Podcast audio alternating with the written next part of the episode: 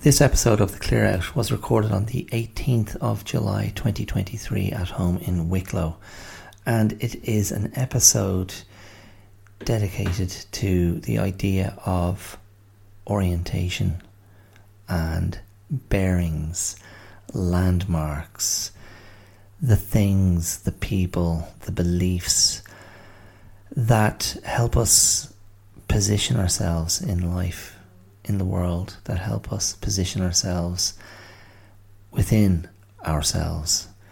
And I was inspired by my cat that has dementia and a particular incident that played out in hashtag blessed where where I live and where I record the podcast and just got me thinking about the the struggle to keep our heads, the struggle to keep our faith when the things that are familiar to us start falling away and start falling apart. So that's that's what I'm talking about. That's what I'm talking about. It's it's philosophical, it's psychological, it's spiritual, it's emotional. It is what it is. And in the mix, I cite some people, like the writer Ivo Andric, like the psychologist Erich Fromm, like the actress and activist and trade unionist Fran Drescher. Um, I'm sure there's somebody else I referred. Oh, I also, I also discuss High Noon. Isn't it Fred Zinnemann who directed that in the 50s with Gary Cooper and Grace Kelly? Uh, a young Lloyd Bridges is in there also. No, Lloyd. Yes, Lloyd. Yeah, the father, not the not the brother. Um, so that's that's in there. That's in there in the mix as well. And I'm I'm discussing High Noon in a as a sort of a, a depression, a depression or anxiety metaphor. So you can you can see what you make of that when you get to it. Okay, that's what's coming up. I hope you enjoy what you hear. I will see you around the corner. Cheers. Ooh, not gonna change my mind. Leaving the dream behind. Keep my inside. Hi, my name is Dara Clear, and you're listening to The Clear Out. You're very welcome. You're very welcome indeed. I'm glad you've chosen to spend some time here with me and I, I hope you're going to enjoy the little journey that we're about to embark upon. Now, what's on the agenda? I'm not entirely sure, but it has something to do with orientation. and I don't think I mean sexual orientation, although I may be able to. I mean, yeah, I, I, I could make that connection, uh, should I wish. Um, it's not irrelevant. It's not not germane to the conversation, but I'm probably thinking more, as is so often the case here on the Clear Out. I'm thinking in more existential terms. I remember, and, th- and this, uh, uh, you know, I'm about to reveal that this is a recurring theme in my my thinking and in my public offerings and in my public reflections. At 10, about 10 and a half years ago, when I started the clearout.com, my blog, uh, where I wrote short essays, think pieces, um, personal testimony about, broadly speaking, emotional and psychological well being. The first piece I wrote was titled How Did I Get Here? And ultimately, it was an essay about about orientation, about where you find yourself at any given moment in life and what brought you to that place and how you feel about it or what you think about it. And the conclusion in that piece, which represents my you know, which, which represents a sort of a personal philosophy that I haven't ever strayed too far from, is ultimately be accepting of yourself at any given moment in time. Forgive yourself for your perceived failures and don't ask too much of yourself um, at a given time.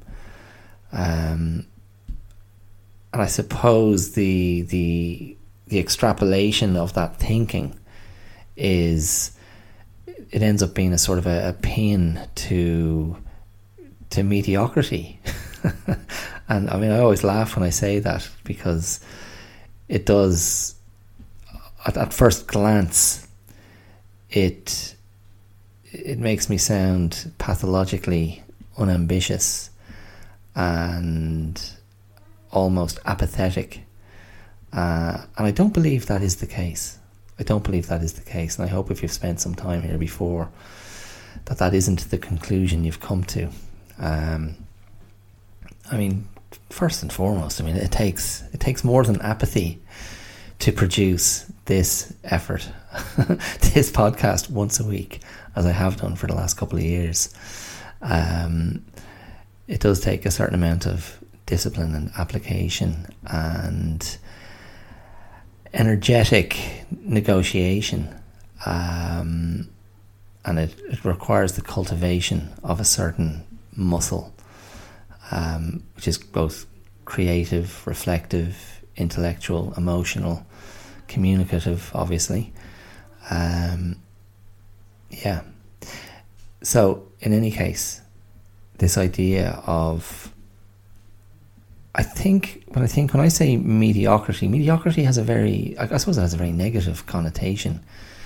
You hear that word, eh, mediocre. Eh, it's a bit nothing. It's not one thing nor the other. It's um, something very indistinguishable and bland and beige, to use a popular popular uh, word in that area. Uh, but I suppose when I talk about mediocrity, um, I think what I'm trying to articulate is that sense of it's okay just to be who you are, where you are, uh, to be what you are. It doesn't. You don't have to be tethered to a shooting star or a rocket or something stratospheric, you can be completely okay and content doing the best you can at any given time. Um, and to be, as I say, to be accepting of of where you've landed, of where you've arrived, and to accept that circumstances and choices and a lot of things you can't control have brought you to the place you find yourself now. Um, and I mean, I, I, think that's ultimately what I'm probably going to end up um, poking around today. Is this again the the the the, the, the desire for order and control, which presents us with this this illusion of of power and agency and stability um, and sort of authorship of our lives and of our of our story, I suppose. Um, I mean, I see that word story getting bandied around. I've seen it bandied around in certain movies. Um, the Greatest Showman comes to mind, and again, I also come across the sudden um, ubiquity of the word storyteller. So anyone who's working in in you know in the arts or theater making, movie making, suddenly they're referring to themselves as storytellers. Um, it's a little bit of a, I don't know, it's a bit nebulous. I'm not sure uh, about the the accuracy. It's it's I think it's just it's it's just a an idea or a concept that's become trendy and people really like it. And like a lot of things, like you know, language vomits itself up um, when suddenly it gains uh, a certain cachet um, in, in in popular culture, and wellness wellness speak and wellness language is very much like that. I mean, lots of people you'll hear talking about holding the space, um, you know, that kind of thing.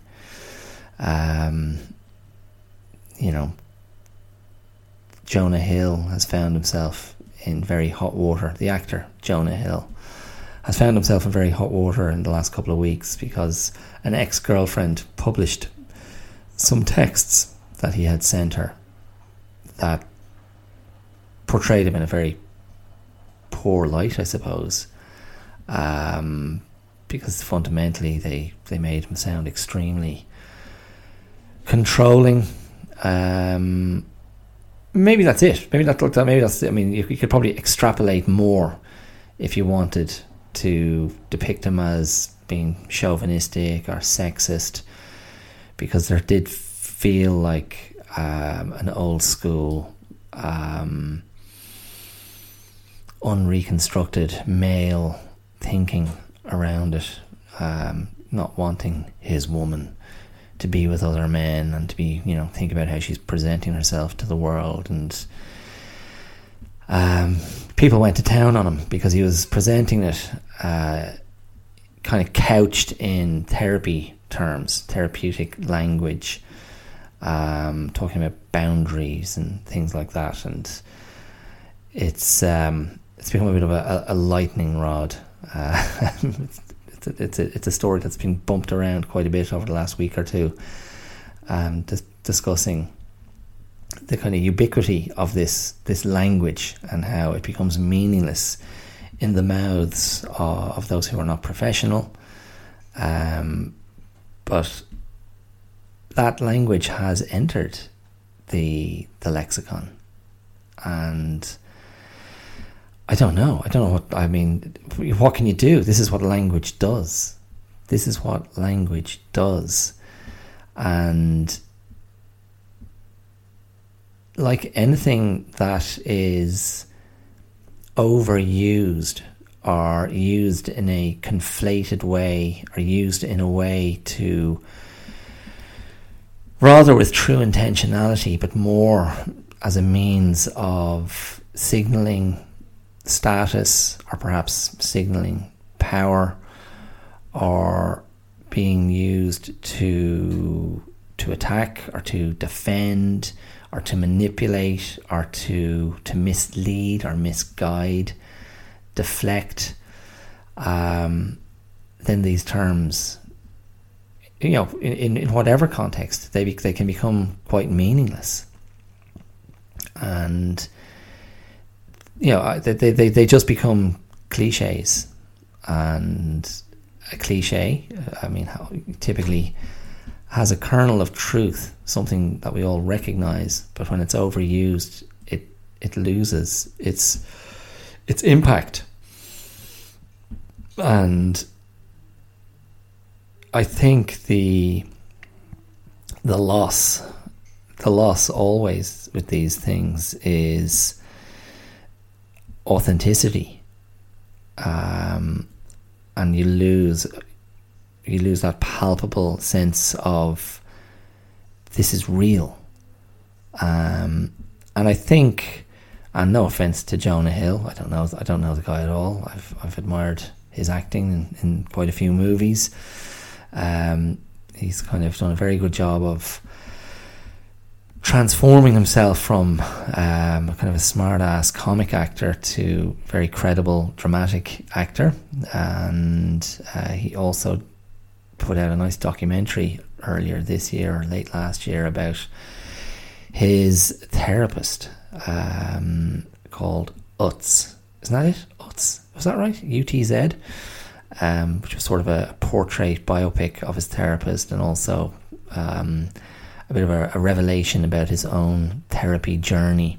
And I, I thought it was quite interesting, and I thought his therapist was in, interesting, and I didn't, I didn't have any particularly strong sense that Jonah Hill had um, gone past the need for more therapy.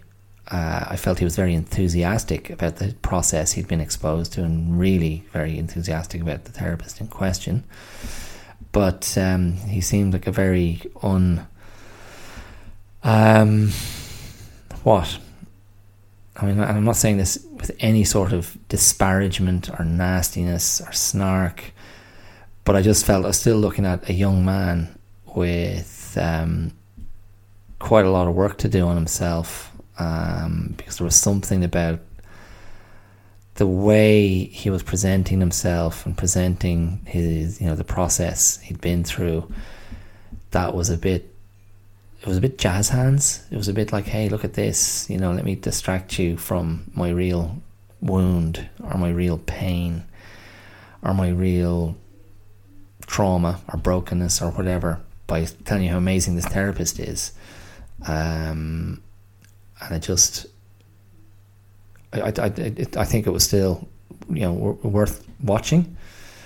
But um, yeah, I, I found myself kind of going, okay, Jonah Jonah has a lot more work to do. Um, but I was going to say regarding those texts. I mean, there's a couple of things. His his ex girlfriend, I think, is a is a surfer. I mean, I I just I heard one podcast talk about it. I was listening to the guys on Higher Learning talk about it, and I read one or two articles about it, making this this point about the the misuse or misunderstanding or um, wrong-headed deployment of the language of therapy, um, or the misguided deployment of that language. Uh, but I did kind of find myself thinking, okay, you know, this is just another Hollywood celebrity, and when we start looking at Hollywood celebrities to sort of guide us, we're in trouble um, because they're living in well, La La Land. they're they're you know it's it's just a crazy world out there, isn't it? Is is there anything that's giving you the impression that that's not the case, and people just fall into the um, the vortex and um, yeah, I mean, let them on, and I admire a lot of people. I mean, you know, a, as as you know, if you're a regular listener, I'm a huge fan of movies and um, I've been a great consumer of Hollywood product over my lifetime, and every, you know every generation of actors that have come out of there, I've been a fan of different ones. But um, have been very few among them that I've thought I need to listen to this person to make decisions about my life, or I need to look at that person as the barometer of our times. Um, no, I mean, you're talking about people who are living in a bubble and they are quite crazy. And um, I, I, shouldn't say crazy. I mean, I, I, I've spoken about this before. Using crazy in that kind of generic way is a bit irresponsible. But I think was it last week or the week before I was talking about kind of a distortion. Last when I was talking about the the the RTE uh, money scandal that's been playing out here over the last few weeks. And I was talking about distorted perceptions and distorted expectations and a distorted sense of entitlement. I, I think that's, uh, you know, I think it's safe to say that that's sort of prevalent in in Hollywood circles. If you're someone who's pretty close to the top of the tree and very current, there's a distortion and often the actors who seem to retain their sanity and their perspective have stepped away or never really stepped in. Um, my good friend Harrison Ford comes to mind. Although, would you believe, I was talking to someone very recently, and that person may be listening to this episode of the podcast, and she revealed uh, that she wasn't a Harrison Ford fan that he kind of irritated her or bothered her, and I was, I was, I was horrified. Um, I've never come across that. I mean, I understand people who go Harrison Ford not that interesting, especially when you're looking at a lot of his work uh, from the nineties on. Um, wasn't the richest time of his career, and it got progressively less interesting as he, he as he went on. But um, I've never heard anyone express a real active dislike for him. Um, yeah, because I was talking to this person about last year's last week's episode, the Richard Gere episode, and um, you know, she, this this this this person was saying, "Hmm, yeah, well, I kind of felt that way about Harrison Ford." And I was like, "What? Sacrilege! Sacrilege!" Um, and it, okay, so look, maybe maybe that gives me an opportunity to move on to the the topic in hand, and yeah, I said orientation. Now, where has this come from? Well, primarily it came from pissy Lego. yeah, I'll say that again. Uh, pissy Lego. That's right. So, today, earlier today, I was passing through one of the rooms in the house and I was just found myself going sniff sniff. What's that smell? Couldn't see anything around that seemed dodgy. Um, and I kind of was okay. No, don't know what that is. I have to move on. And later on today, my daughter uh, had one of her friends here, and they were playing and I came back into the room and they were just playing. This was it was the, the, the you know the TV room, living room, and I was like, that smell, and my daughter was like, yeah, yeah, I can smell it too, and I was like, no, I'm gonna find what that is now, and I got down on my hands and knees and I was kind of just sniffing around, and the guys had pulled out a container of Lego uh, that had been just up against the wall, and I was like, oh my god, this Lego stinks and I just sort of tipped the container slightly, and I could see pool, you know, yellow liquid pooling at the bottom of the container. Uh, and I was like, "This, this, this Lego has has pee in it."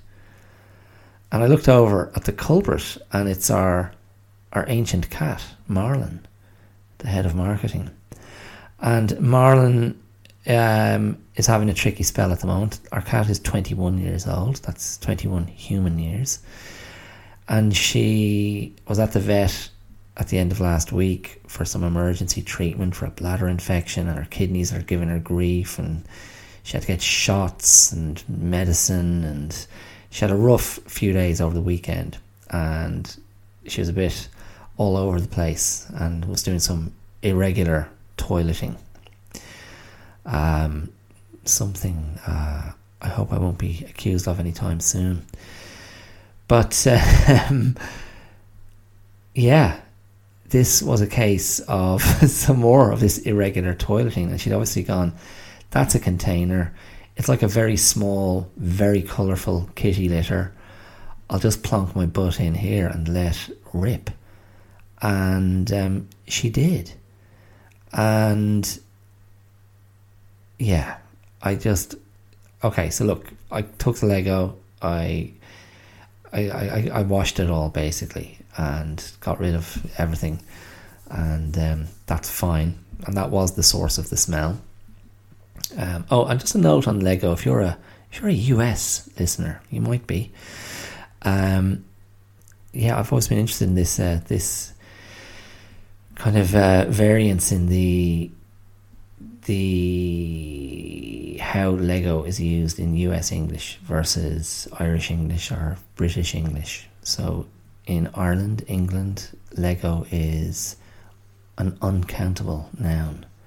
We don't pluralize it. So it's Lego like rain, like water, like bread, like money. Uh, we don't say I'll have three breads. Um, there were seven rains today. We just say rain. There was a lot of rain today. And Lego is the same. But I've noticed in America, in the US, it's always referred to as Legos, my Legos, and it's pluralized.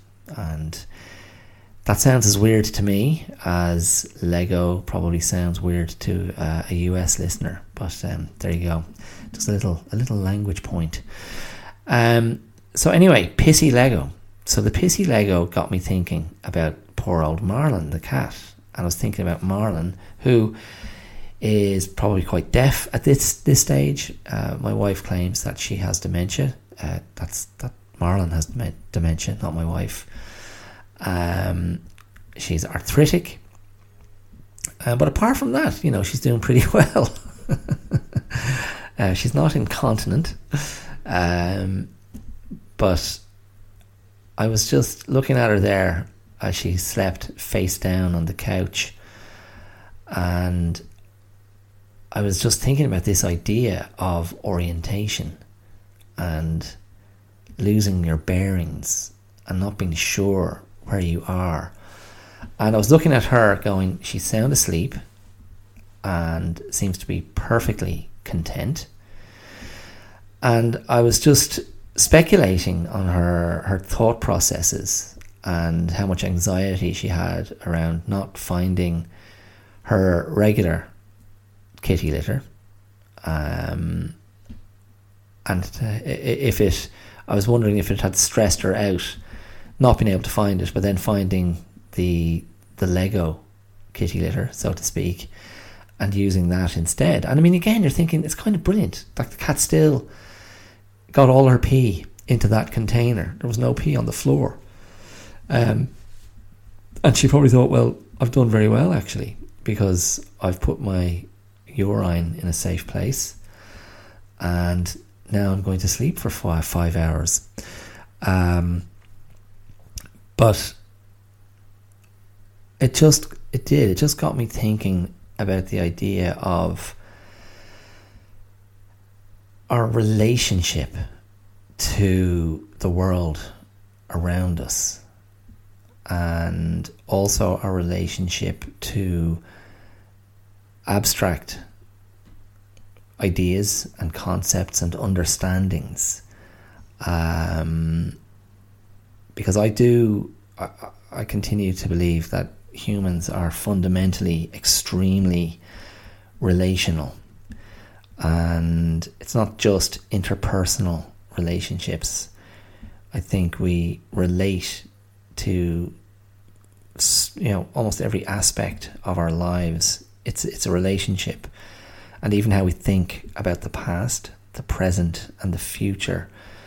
That's a relationship, um, and how we how we travel amongst the people in our lives and the the institutions in our lives, how we travel with ourselves how we travel with our our baggage from the past, with our hopes and aspirations, our, our beliefs about the possibilities that lay ahead in the future. It's all it's all relational and how we think about love, how we think about spirituality, how we think about faith how we think about death, how we think about desire, how we think about vocation, how we think about innumerable things. It's all relational and it positions us. It positions us in our own shoes. It positions us in our lives because those relationships dictate our responses. And our responses dictate our choices and our actions, and they inform our, our agency. Because it's based on those positions and those responses and those actions and those you know those things. That that's how we come to our our uh, decisive pathfinding choices um, And so, what I find myself thinking about when I was thinking about Marlon, the cat, getting old, dementia, toilet issues. And then I'm thinking about my parents also getting old. My father has early stages of dementia. He may have some toilet issues himself. Um, my mother hasn't been in great health recently either. Um, and there have been some family losses in you know the last eight or nine months. So it's a changing world. I'm living in a changing world. I'm looking at myself. And when you start when you start seeing people fade away and you start losing people in your lives in your life there there's an there's a subsequent there's a consequent loss of bearings because people in their own way can be institutional. And particularly if you talk about parents or significant family members, um, partners, loved ones, whatever it might be, I think, I think they are, they are reference points. They are landmarks, and we understand ourselves in relation to them because they occupy a certain space or a certain position in our lives, in our world. And I think that they inform our interiority immensely, uh, for better or worse. And that's you know that that informing is something that we have to negotiate to a greater or lesser degree at different times in our lives, depending on what we're going through ourselves. And I think one reason that I continually lean into this this kind of ongoing exercise in internal excavation and reflection and orientation is because I feel in in my experience in, in my life that there's always there's always more. There's always more to be learned. There's always another vein to be mined and it's not it's not in a sort of a solipsistic, narcissistic, navel gazing way, although that can happen, of course. I think we're, we're all capable of that at different times. I just think if you're listening, if you're if you're attuned to the changes in understanding, that revelations are constantly there waiting to happen. Um, and I suppose I think that the the value in the personal mining and the personal excavation is that you're better prepared. You're better prepared to deal with that stuff and better prepared to deal with the oh shit that's what's going on now. This is this new iteration of me um, that doesn't seem to be coping very well with things or that's losing its mind um, or that's full of anger or cynicism or despair hopelessness um, and I associate those feelings often with a a loss of orientation. And I think when big changes happen in the world, in your world, but it can be the world as well as your world. When big changes happen, it's extremely threatening.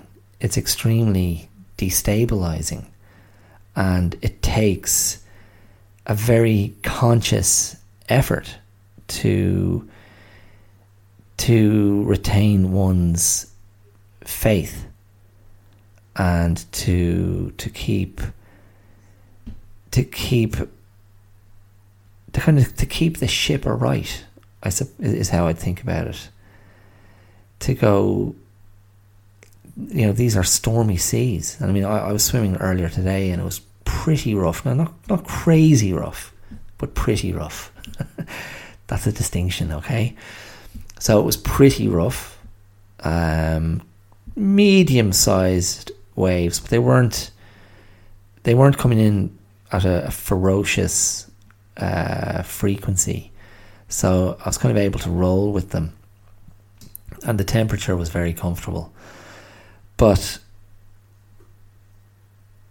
that's sort of I, th- I think you know like that that's that that's the sort of the, the metaphor for, for for life that sometimes the sea gets extremely rough and sometimes those waves are going to swallow you up and you've got to hope you can, yeah, roll with it and get yourself back on the surface. It's not about, it's never about beating the wave or beating the sea or the ocean because that's simply not possible.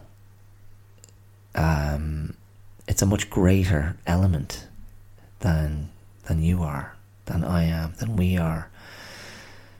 And so the challenge is can I not panic and freak out? Can I not give in to the terror?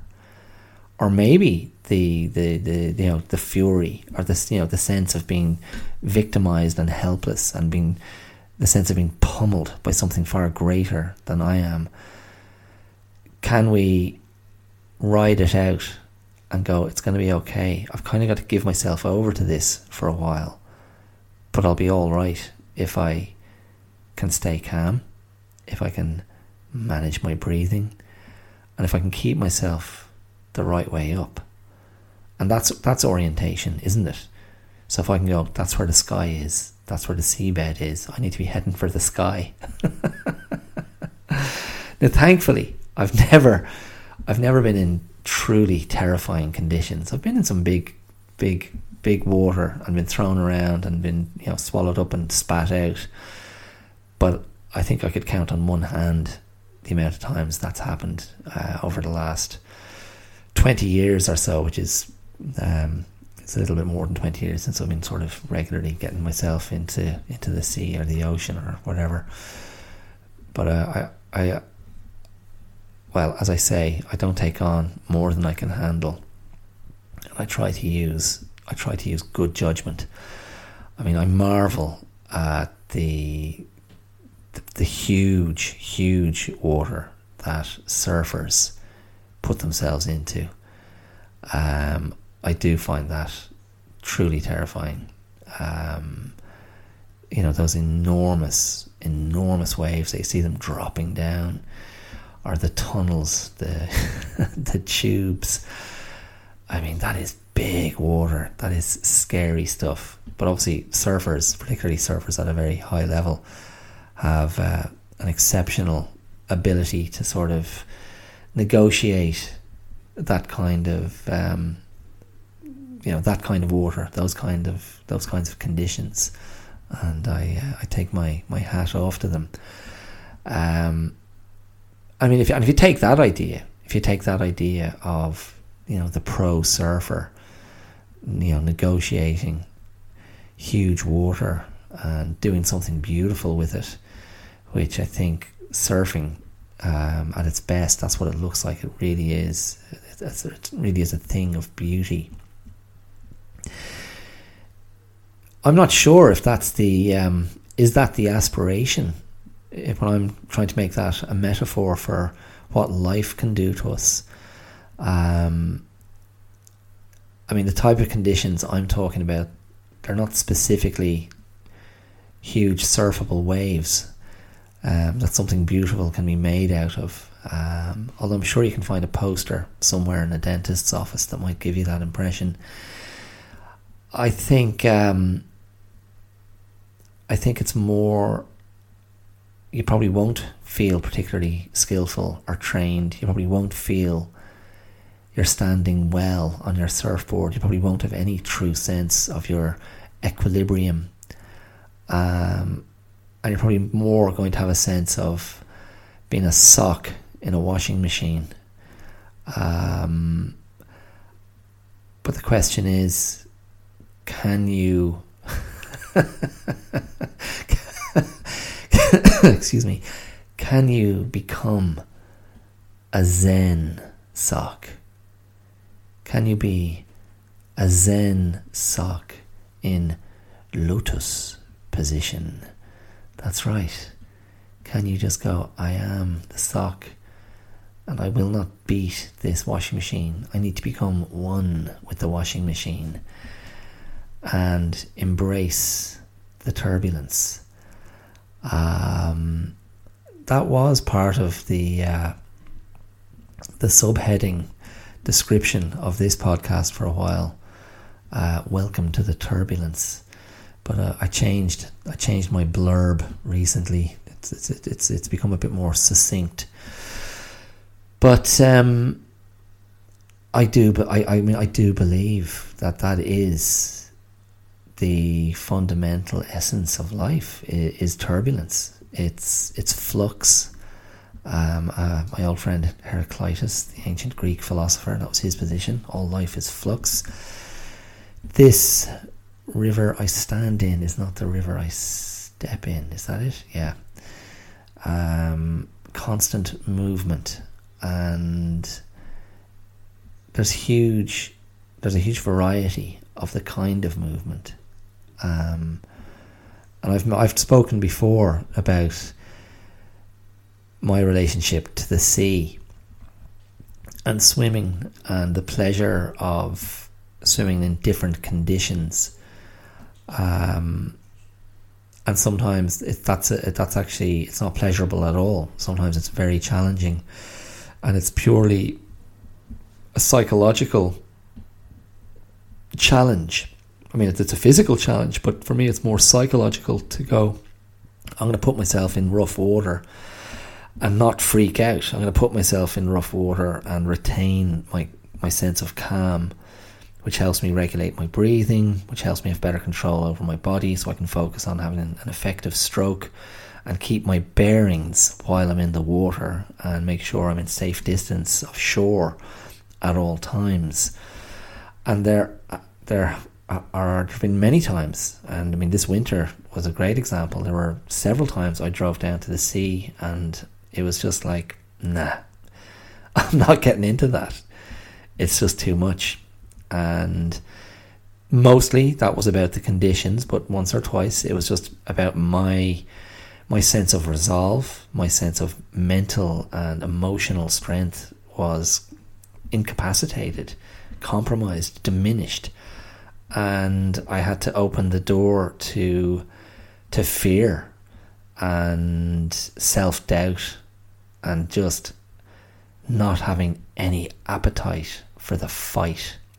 Um, and I mean that's like that's something that I've experienced in karate as well. Um, now, bear in mind it's been it's been a few years now, three or four, uh, since I've been training in a, a dojo with other uh, karate practitioners. But over the years, sometimes the biggest hurdle when you have to get out on the floor and fight somebody the biggest hurdle is just putting yourself into it with the right headspace. Um, because you can psych yourself out very easily. Um, I, I, I, had I had definitely had times when I psyched myself out and wasn't didn't really bring my A game or went in went in um, holding something back or thinking I could coast or cruise, and you always get caught out. And simply, you know, the only reason I would choose to coast or cruise is because my heart wasn't in it. And you can't get away with that. But when you go in and you're fighting somebody who's good and you're going in wholehearted, now that doesn't mean you're going hard, but you're fully committed to being in it. And that can bring the presence of mind. And the presence of mind then can bring that sense of the sports cliche well, maybe it's not a cliche I, shouldn't um, undercut it, but of being in the zone where you enter uh, a flow state and you're suddenly on the other side of it, and you realise, oh, I pulled out, I pulled some moves out of the bag there that I hadn't really thought about. They just happen. Of course, they happen because you've done the training. They happen because you've put in the hours, and they happen because it's it's in there, and something alchemical happens. Um, and it's a that is, I mean, that's the equivalent of the the surfer going down the tube, um, or that sounds bad. I don't mean going down the tube, you know what I mean? Going along the tube, surfing that amazing wave that forms that beautiful aqua tunnel. Just, I can just think of, you know, video footage of that kind of thing and amazing photographs of that kind of thing. It, I always find it quite captivating. But, um, but yeah, like that idea then of, and I believe this is one of the great, great, great challenges of living well or trying to live well, aspiring to live well. And I have spoken about this in previous podcasts more specifically. But this idea of bringing your full heart to proceedings. And I mean, we talk about mindfulness and being present, but can you bring your heart with you? That sense of, I am fully here with all parts of my being and my beating, loving, life embracing heart is at the center of it. And it brings the mind, and I'm bringing the body, and I'm bringing the senses, and I am here. And I think, in a way, that's ironically where the mindfulness lies in that attitude, not so much. Um, I mean, that's how I feel about it. I mean, and it's it's less so the the cool Zen mindfulness, which maybe is, you know, brings a certain detachment, um, a certain you know you know meditative state, the witnessing state. Um, I find if you go wholehearted into something and enter that flow state, which can be in so many different areas of your life, I think on the other side of it, you can realize I was a witness um, and it's a sort of a, recall of, oh yeah, I did that thing and I did it well and I was there. And when I express it in those terms, it, it may push your your thinking in in the direction of positive experiences, um, achieving particular tasks, or enjoying certain events, and certainly that is part of it. But what I'm actually thinking about is can you bring your whole heart into the more challenging areas of your life where you're you may be feeling disenchanted, disenfranchised, shut out of your life. You may be feeling you may be going you know experiencing grief. Um, as I referred to earlier, you might be experiencing anger, sadness, because it's at those times I think we can feel very discombobulated and very removed from ourselves. And I know when I'm in, in, in that sort of state, and I've definitely had a few episodes of that recently, I find it extremely challenging. I find it extremely challenging. I find a lot of my my my, my typical reserves of um, kind of sang froid and cool headedness and you know accessible sort of positivity and resolve they just they are nowhere to be seen. They it's like every friend in the room vanishes. It's like it's like Gary Cooper in High Noon. Um, you know, going going from house to house, going from friend to friend, and kind of going, "Hey, uh, little help." You know, there's gunmen coming for me. They're coming today, this afternoon. They're going to try and kill me. Any chance you could give me a dig out? Any chance you could watch my back? And nobody does. and that's what it can be like. That's what it can be like. You're just, you're on your own um, now, whether or not you know the the lonely gunslinger, whether or not that resonates with you. I mean, the High Noon is it, it really is great. It's great stuff because he has the chance. He has the chance to go. That's the point.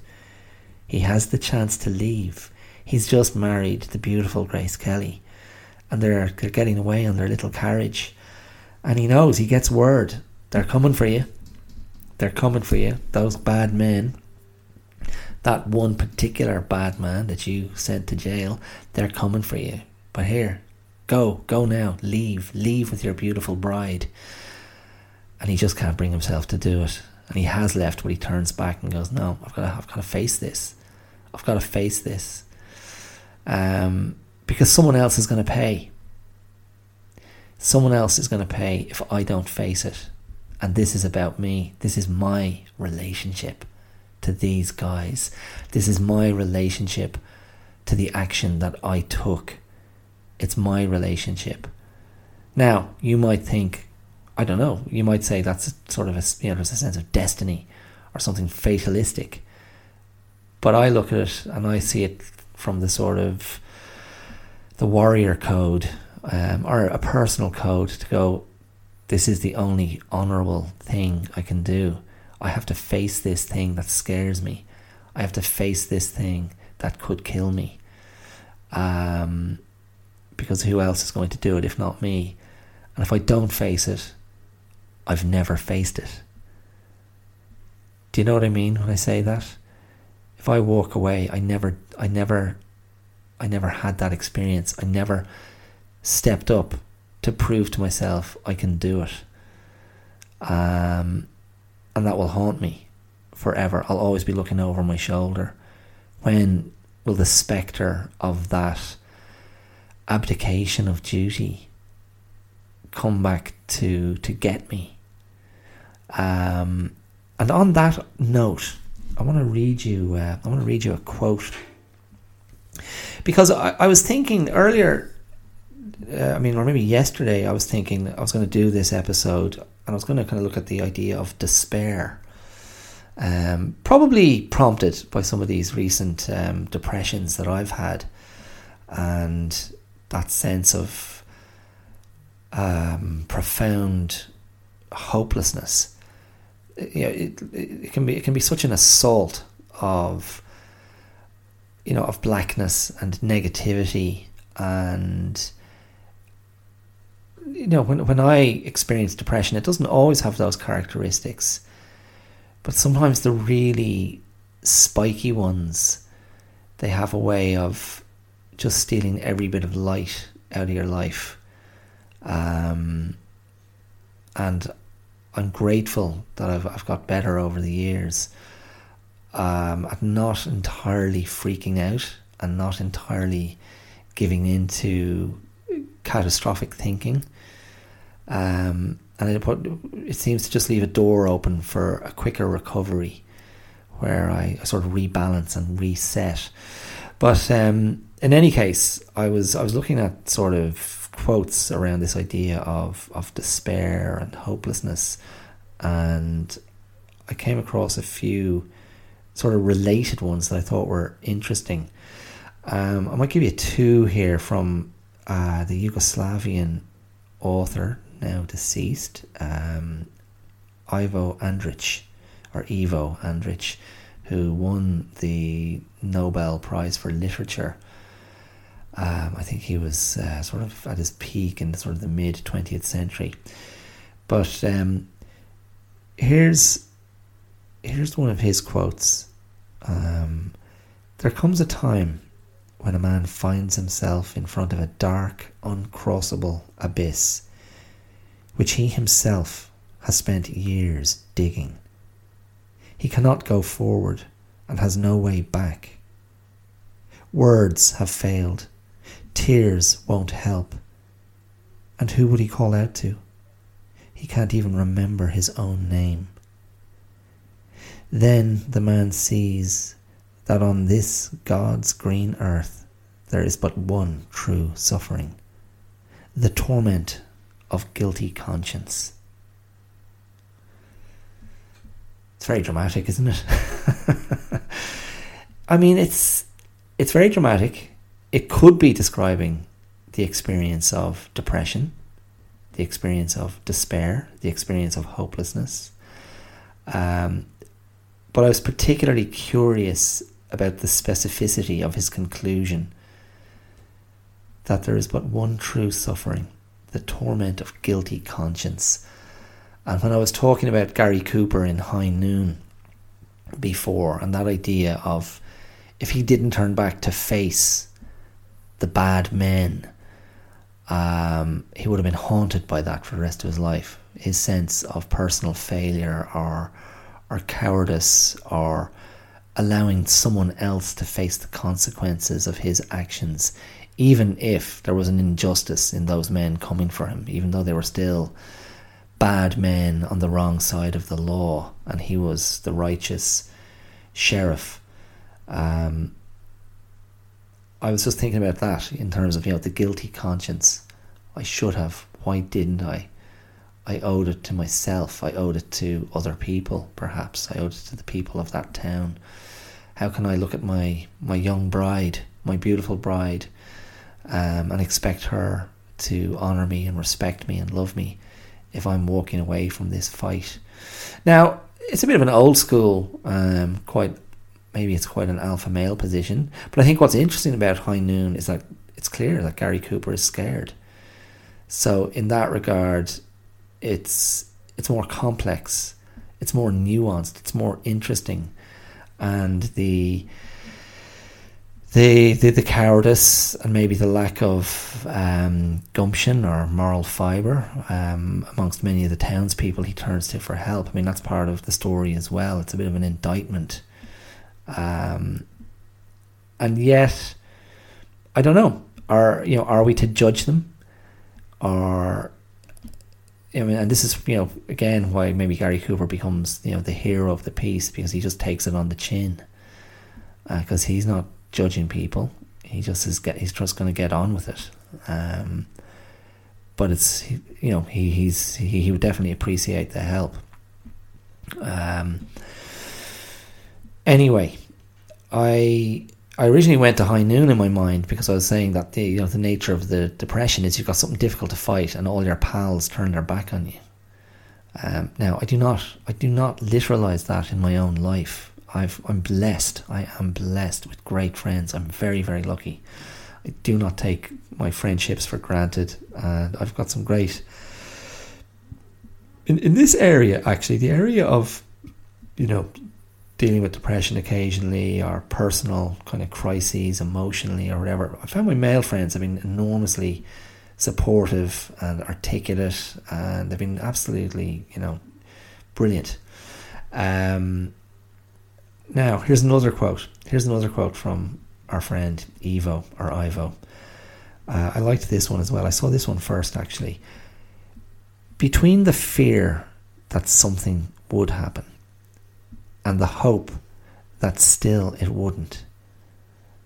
There is much more space than one thinks. On that narrow, hard, bare, and dark space, a lot of us spend their lives. I quite like that. Because that that to me evokes this this tension between despair and hope, between pessimism and optimism, um, and this idea that we occupy we occupy the space in between, that we're neither well, I, I, I shouldn't speak. I can't speak for everyone else. it's never stopped me before, but it's unusual for maybe it's unusual for the you know the, the average among us, the mean. It's unusual for us to spend all our time at one end or the other. I mean, those are extremes. But most of us hover somewhere in between the this area of something bad will happen, um, some some future dire possibility that I believe could be a reality in my life. There's that. And I have a relationship with that, and my fears and anxieties are very much in that area. And then there's this other belief of, yeah, but, but what if this? What if that doesn't happen and, and there's this really positive outcome? Um, and we have no, there's no true control. There's no true control over either of those outcomes. Both of those outcomes are possible. But we're living in the now of, you know, this is the this is the space that I occupy, and each day will push me one way or the other towards those possible outcomes. But I just can't, you know, it, it's so impossible to truly predict anything because there are so many unknowables. There are so many things that are out of my control. Um, and I suppose in a way to if you're if you're if you're striving for control or order or a sense of agency in your life, a sense of I can determine outcomes. I think the you know a strategy, a method is to to simplify, to simplify things in your life, to simplify uh, the amount of things you have to do, the amount of people you have to deal with, um, and set yourself very particular, achievable tasks that involve very few other people.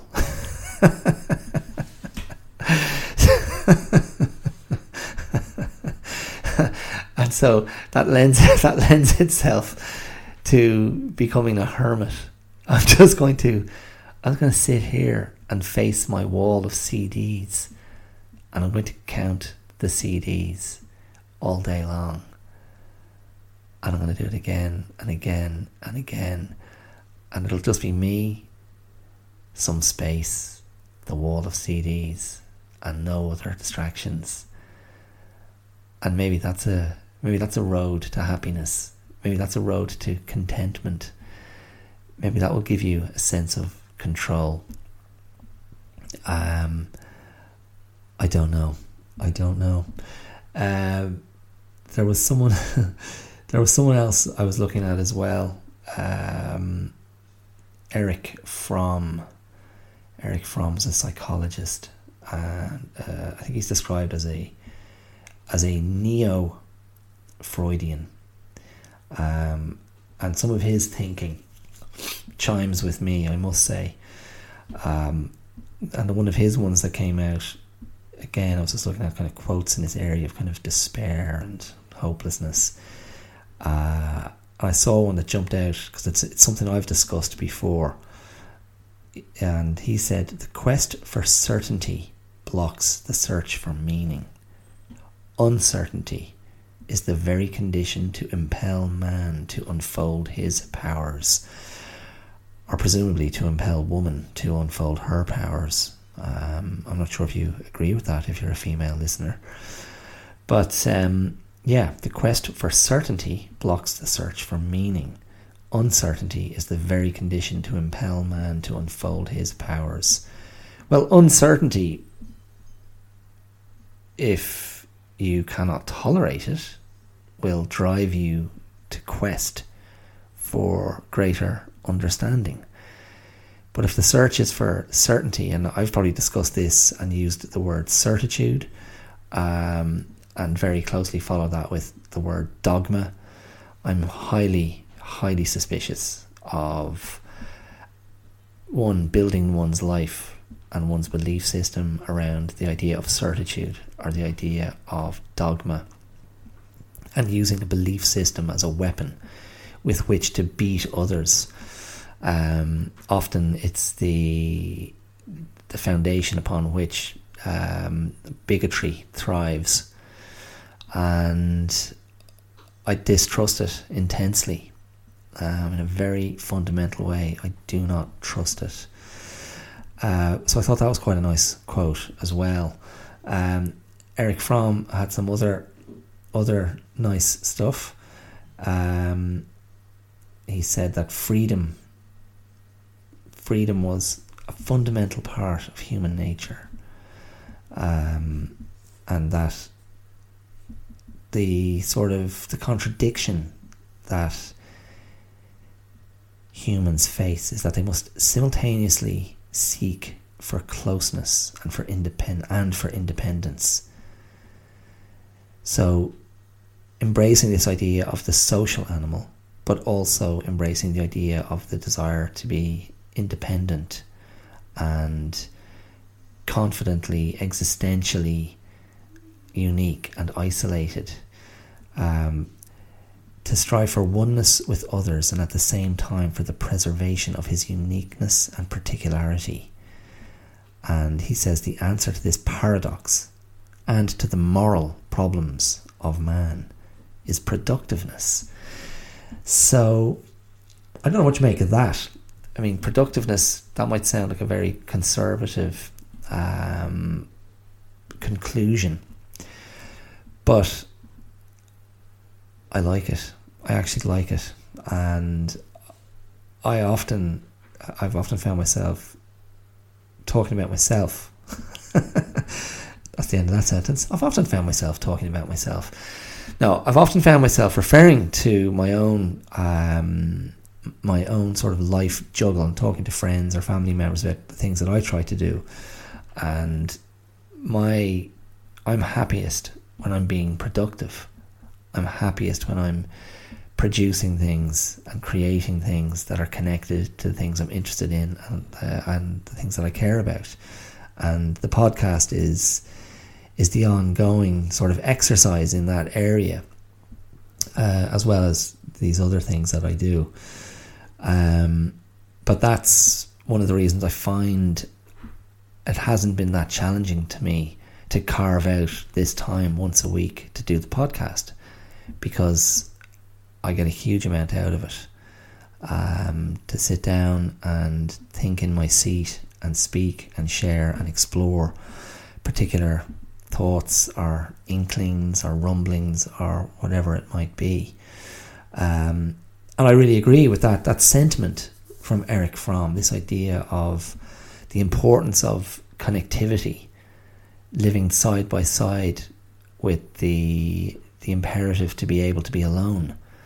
Um, because I think that is a really valuable um, pathway to to self preservation.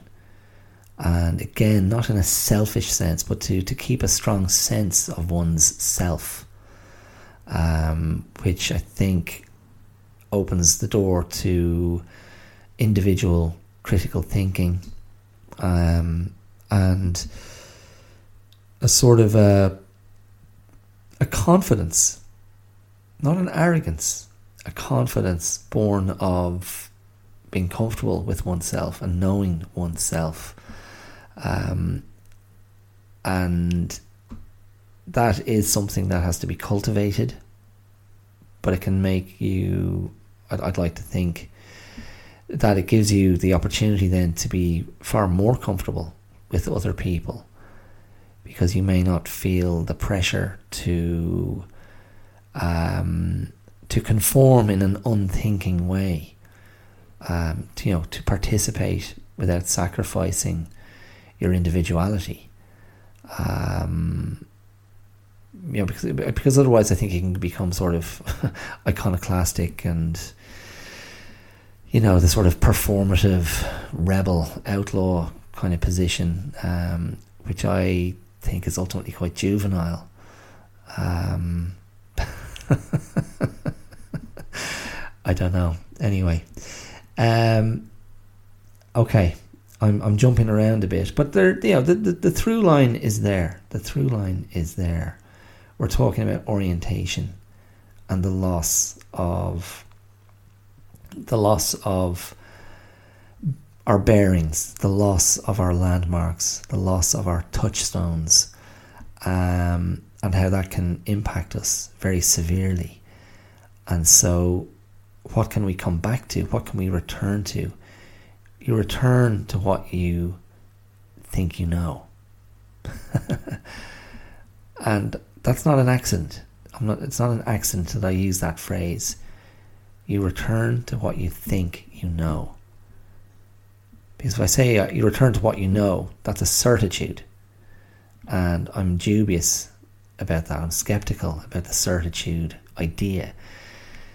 But we return to what we think we know. So I know I think I do better if I can calm myself down, if I can get into my breath, get into my body, if I can reflect, if I can not speak until I know what I have to say, if I can move myself away from this energy or these people or whatever it might be, if I can make sure I'm doing the fundamentals of self care, like making sure I'm sleeping well and eating well and exercising, making sure I'm not neglecting the things or the people that deserve my full attention. Um, all of that kind of thing. You come back, come back to the basics. Come back to the things you believe work, the things that you believe keep you on the right path. Um, and I'm going to give the rest of this episode to Fran Drescher. So, if you've been following the news in Hollywood, there has been a writers' strike for I think a couple of months now, maybe a bit more. And last weekend, the Actors Union, SAG AFTRA or AFTRA, AFTA, they decided they would strike as well um, in solidarity. And predom- you know, mainly the strike is around the issue of, of streaming and AI and ownership of image and intellectual property and credit and royalties. Um, and the studios and the big streaming services are on one side of this debate, and everybody else is on the other. The writers, the actors, everyone who works in the industry from top to bottom, um, they're on the other side of this. And Fran Drescher is the head of SAG AFTRA, I think is the name of their union, the Screen Actors Guild, and uh, I think the one's like t- t- television and writers. I'm, I'm, I'm not entirely sure. You can look it up, it's grand. Anyway, Fran Drescher is an actress, was an actress who was particularly prominent in the 90s. She had a series, comedy series called The Nanny, which I think ran from 1993 to 1999. I never watched it. I was sort of aware of her as a figure from you know American pop culture. Um, uh, but she, and she was also I think in Saturday Night Fever back in '77. So she must have been very. I think she was only 20 when she was in that. Um, as one of the crew of kind of John Travolta's you know pals and the girls around. But yeah, as I say, Fran Drescher is now the head of the Actors Union um, over in Hollywood, and she came out with a great speech um, at the weekend, uh, at the end of last week, and fundamentally, she was saying um, she couldn't believe the position of the studios and the, the streaming um, the streaming giants that they simply were completely out of touch with reality, that they didn't want to kind of budge an inch. And she was completely um, incensed by their intransigence and their arrogance. And she just came out and gave this great speech to the press to explain, you know, that was it, that was the tipping point. and that there was no hesitation to go on strike and it was about solidarity and it was about sticking up for the people all the way down the bottom of the Hollywood Pyramid. And it's well worth checking out. Just go and look it up Fran Drescher Union Speech, or Fran Drescher Hollywood Speech, or Fran Drescher Actor Strike Speech, whatever. Um, if you care about workers' rights, if you care about trade unionism, if you care about solidarity, uh, you'll get something out of it. And she just spoke with really um, palpable passion and anger and she was just very articulate and expressed herself really, really well. Uh, and I was talking to I was talking to my cousin. Um, how are you? If you're listening, I was talking to my cousin about this the other day, and it just seems that this is another. Um, it's another example, I think, of the current worldwide climate of these huge organizations and kind of superpowers uh, in one aspect of life or another who are flexing their muscles really hard. And I don't know if it's part of this very late iteration of superannuated capitalism. And it's the sort of the, the, the sense of it's always darkest before the dawn. Because there's something that feels very unsustainable about the way the world is going. Um, and the way so many normal people are getting left behind uh, with ever um, ever increasing wealth disparity um, and economic disadvantage and people just being shut out. And the people who are in the position of power just seeming to not care. Now I don't know if it's the you know if it's if, if it's this kind of late desperate ugly cash grab. Um, I don't know. So I, I, I'm not well enough informed and I'm not an economist and I can't I don't have a sense of the future but it just feels like everything is pitched uh, into a very attritional state at the moment and with this idea that I've been talking about in, in this episode of orientation, I just found myself thinking about Fran Drescher going, I don't recognize what I'm facing. I don't recognize this absolute unwillingness to come to the table in a meaningful, respectful way.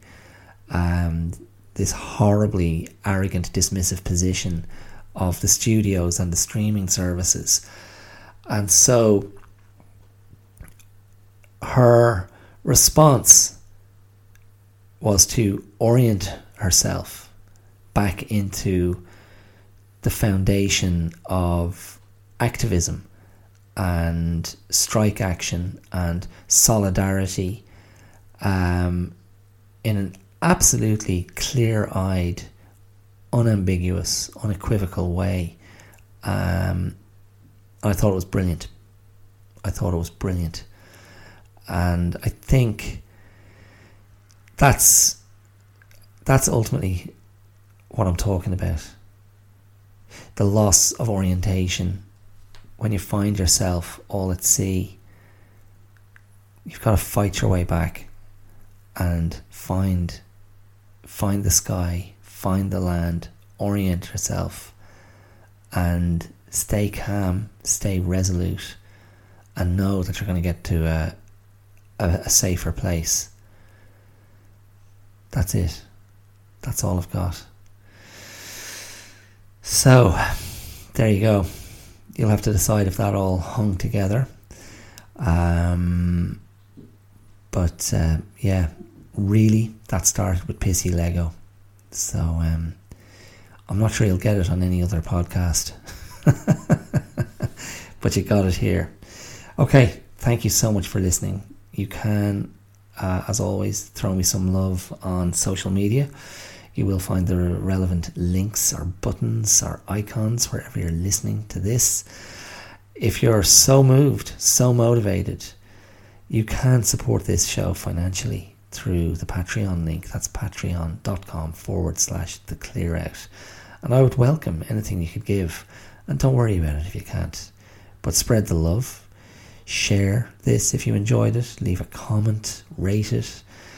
All that kind of thing helps. And I'd be very grateful for any proactivity you could demonstrate.